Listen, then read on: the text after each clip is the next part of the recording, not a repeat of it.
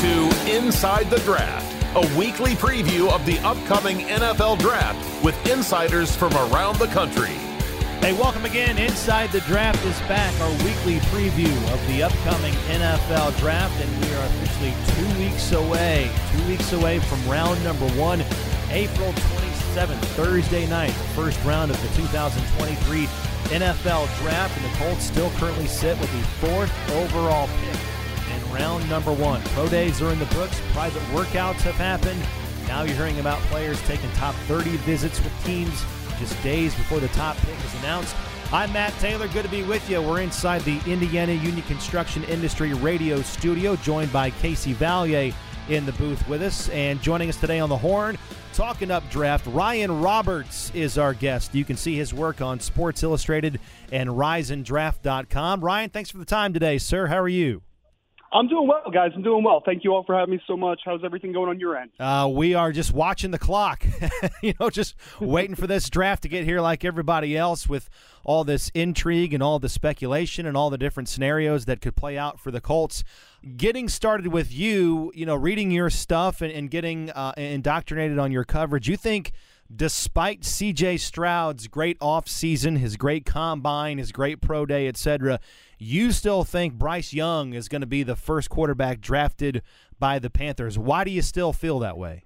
Yeah, I mean, it's a really interesting conversation piece because, I mean, I've been on board that, you know, no matter who the Carolina Panthers take at number one, I think they'll be in a good spot because I think both CJ Stroud and Bryce Young both have – really nice floors to work with, right? I, I just think that for me, when you're comparing Bryce and CJ, I look at them both and I say, you know, they can do everything inside structure that you need them to do. You know, work through the progressions, get through it quickly, stay in the pocket, maintain a good base, like all those, you know, all the baseline traits that you want from a quarterback, which is fantastic.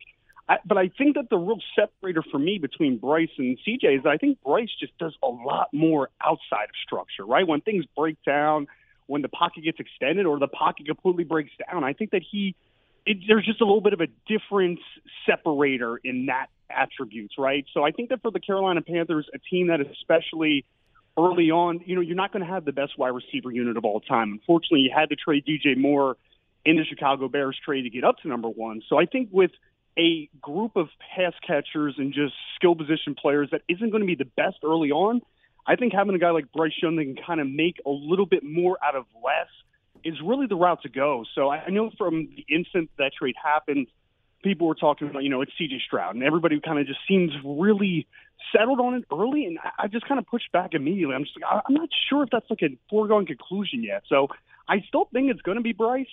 But you know, either way, I think that you're not going to. I think I think you have a really good baseline with both players. But I just think that that out of structure ability is really going to be the separator. So I, I just really didn't buy the CJ stuff, and it looks like you know depending on what on which one of the uh, draft books, I mean, uh, of the uh, betting books that you, you frequent, it looks like that there's starting to be a little movement in the way of Bryce Young. So I ultimately do think it's going to be Bryce and one, just because I think the out of structure stuff is kind of the separator for me. You know, Ryan. I mean, the, the longer the the pre-draft process has gone on, obviously, the more familiar we've become with these top quarterbacks. Considering where the Colts are drafting, sitting there at number four. And the more that I watch Young and, and get familiar with him, the more surprised I am of just how rare his size showed up on tape. I mean, he's five 5'11, kind of pushing six foot. He's 200 pounds, but he rarely yep. had trouble seeing the field and, and throwing the football over the middle with accuracy. I mean, he, he overcame all of that. And plus, yep. two, with the size, he only missed one game in two seasons with Alabama. Do you see the same things, or are you still worried about his size translating to the NFL? I'm I'm not at all worried about the height in in any sense because for me, and, and you just quantified it perfectly, in my opinion it's only an issue on film if it's actually there, right? And I feel like we're just we're hyper focusing on the five, ten, and an eighth, and just saying like, oh, that's you know really short. He's going to have trouble seeing passing windows, getting the football off, and you know in a, a reasonable amount of time in a collapsing pocket. And you watch the Alabama tape, you're just like, but man, he's got really good pocket movement skills. He's got really good maneuverability. He understands what's happening around him, and he only had one pass deflected at the line of scrimmage this past year. So I mean, I really don't care about the heights because as long as you find the windows, that's what really those passing lanes. That's what I really care about. And I think that's what Bryce does extremely well. The only size concern I have, and it's a reasonable one, and anybody that has this kind of reaction, I completely get it, is that he's he weighed in at 204 pounds at the combine. But truthfully, we know he was playing more in the high 180s, right. low 190s range, right? So like he's a little bit of a smaller quarterback, and when you go on to the next level where guys are getting bigger, faster, stronger, durability is a conversation piece, especially for a guy that has probably played at sub 200, you know, during his college career. So the weight is a little bit of a concern for me, but the height isn't at all. Like I, I watched the height, and I'm just like, he doesn't get balls bad at the line of scrimmage. He finds passing windows. He throws very well over the over the um, the short you know the short intermediate middle of the field. He does all those things well. So the height doesn't matter to me at all. Is the weight a little bit of a question mark? Sure, but you know that's going to be ultimately about what do you put around him to be able to protect him a little bit. Now here in Indy, we're we're all focused on what happens at number four, but also sitting there at number two is a team you're going to face twice a year in the Houston Texans, who are in the AFC South. We're talking about you know, all the speculation. You got all kinds of different stories these last two weeks trying to change the narrative. One of the things that you mentioned, let's say Bryce Young does go at one, it seems like the Texans have put high priority on Bryce Young. Is there anything to dive into if Bryce Young goes at one that maybe the Texans don't go quarterback? And could it at all be? I've seen some other stuff that CJ Stroud's representation is the same that Deshaun Watson was. Is this all just reading into every little thing that we can, or is there some merit behind that?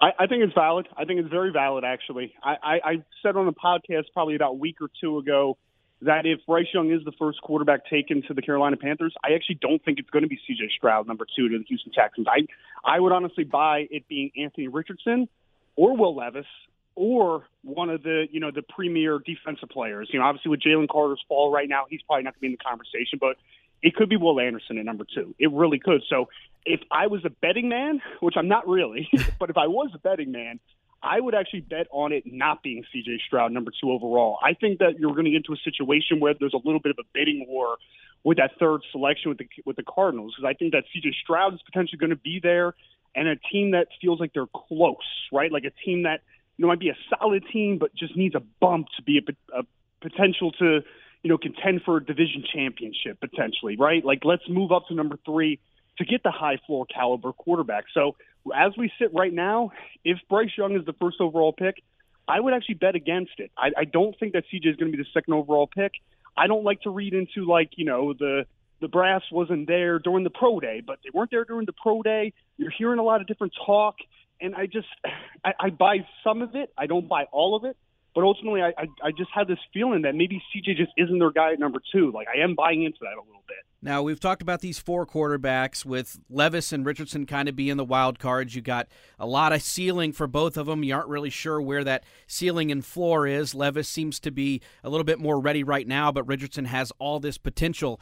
The fifth quarterback on that board is probably Hendon Hooker. Probably would have, you know, been a little higher on that board had it not been for that ACL. When you look at the Colts at number four, and let's say it is Levis and Richardson are the quarterbacks available, how close is Hendon Hooker, and, and where would you slot him had it be, you know, if he was healthy? Yeah, I mean, Hendon for me is – I, I think that you know there's going to be some people, and I, I know that there was like one ESPN mock draft, for instance, that had him going like fifth overall, right? Like I think that's a little bit unrealistic. I think what Hendon Hooker did was he over the last two years has really shown that he has that developmental potential and he has the ability in the right system to be a very good quarterback. And there's going to be some talk about, you know, you're going to talk about, you know, the Josh Heupel offense and how much does it translate and it, it's a reasonable conversation to have, right? right? Because that that offense isn't really, you know, it's it's it's in the NFL, but it's not at a high level. You're going to see it all the time on the NFL level. So I think that for me, Hendon Hooker has just kind of solidified that he is that day two quarterback that you want this year. And I, I I know that some people are going to hyper focus on the age, right? He's going to be 26 as a rookie. He's got the ACL tear that you kind of already mentioned. But I think ultimately he's going to end up being a late first early second round pick. I think that's always what he was going to be in this draft, even if he was healthy, just because I think that there are legitimate question marks. You know, like you're a rookie quarterback, you're going to be 26 years old. There is like a developmental window that it, it's going to be, have to be very quickly for a guy like Hendon Hooker. But I think ultimately, as long as your team is comfortable with what you have around him, and you have a good football team, and you can be able to kind of ease him along slowly. Obviously, the beginning of the year coming back from the ACL.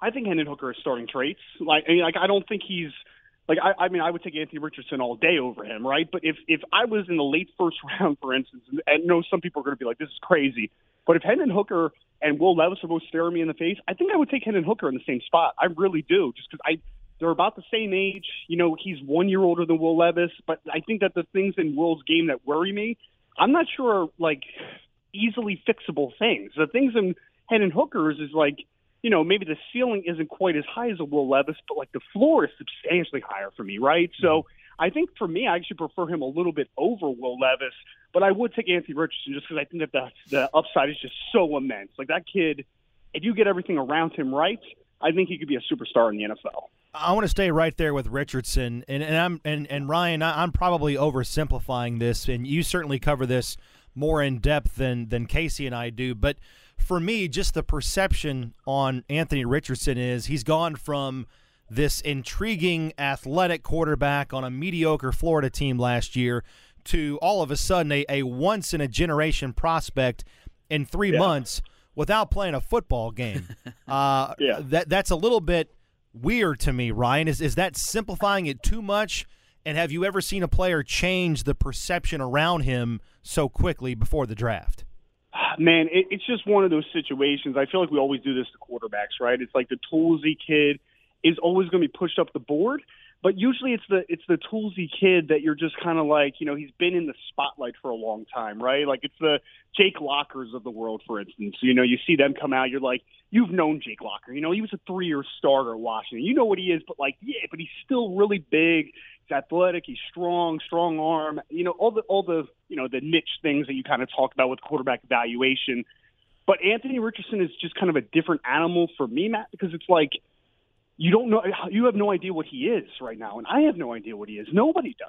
I mean, the kid is literally one of the best athletes we've ever seen at the quarterback position. I mean, 6'4", 240 plus pounds, ran 4'4", 40 inch vert. He's got a cannon for an arm, right? Like he's got every tool that you look at but the sample size right. is worrisome. You know, like that, that's why that's why I'm shocked. So many analysts out there have him a surefire top five pick because of all of the unknowns. Right. Is my point. Yeah, no, no, it, it, it's a great point. It really is because if you look at like the if you look at the arc of guys that have started one year or less in the college level, you're talking about a really bad list. Mm-hmm. I mean, that's like the Mark Sanchez of the world, right? Like you don't see quarterbacks come out of that situation other than like Cam Newton coming out of Auburn. But I just think for me, like it's easy to get excited about Anthony Richardson because you just haven't seen a guy like him before. You know, like he's a little bit different. So in that regard, I would bet on him, but like it's one of those situations where like it's easy for me to say, right? Like my job's not on the line if he doesn't pan out. right, right. But I am so excited about what he could be, man. Like I look at him and I'm just like, that kid could be as good as you want him to be, or he could be as bad as what you put around him. Like there's no in between with a guy like Anthony Richardson, which is why it's really exciting, but it's also really worrisome. Like I, I, I wouldn't feel great. I would be sitting up at night after making that selection being like, man, got to make this work, I right? Just, yeah, exactly. I just put my reputation on the line to take a bet. so it, it, it was going to work, or I'm going to get fired in two years. Like there's no in between on it. Ryan, let's let's center in on the Colts. This is a complete hypothetical, so just play along with us if you can. Uh, I apologize, sure. but that's kind of where we're at right now in this pre-draft phase. You know, a couple weeks before the draft. So, what is most likely to happen with the Colts in your estimation? I'll give you a couple of instances. They could sit sure. at four, draft best player available, non-quarterback they could sit at four and draft best quarterback available to them, or trade up to number three with Arizona and draft a quarterback. Which of those three scenarios do you think ultimately plays out for the Colts?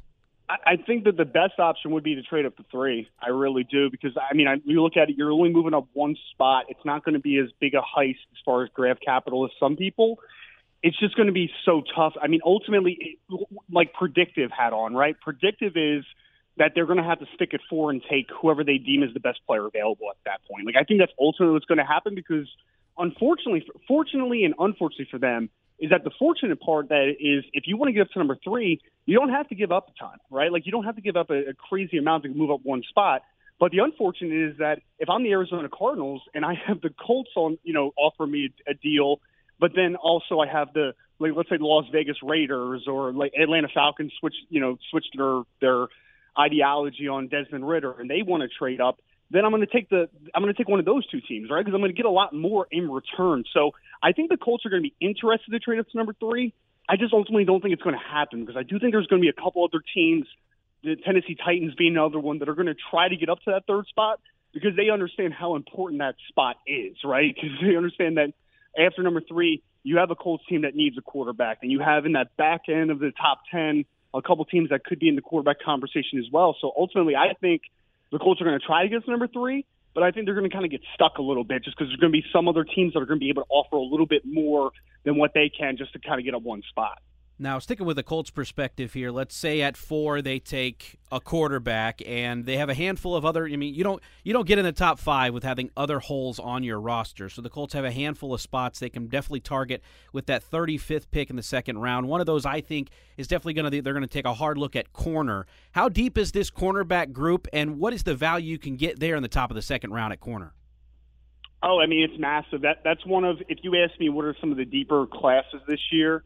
Uh, positionally, I would say corner is right near the top, man. Like that, this is one of those situations where there's going to be a couple kids that are going to be pushed up. I think a little bit too high for my liking. But I mean, you're talking about the Christian Gonzalez, Joey Porter Jr., Devon Witherspoon. Like there's going to be a, lo- a nice little run, I think, early on in this class. And then you're going to get to that spots where, like a Kelee Ringo from Georgia, for instance, he might be there at 35. He's had a not great season, but there is a lot to, of hope there, right? Because you look at him, you're like, you know, I think from a style perspective, there's a lot of Xavier Rhodes to his game where I look like, and I'm just like that big body press man corner, length for days, not a finished product, but at 35, sign me up, right?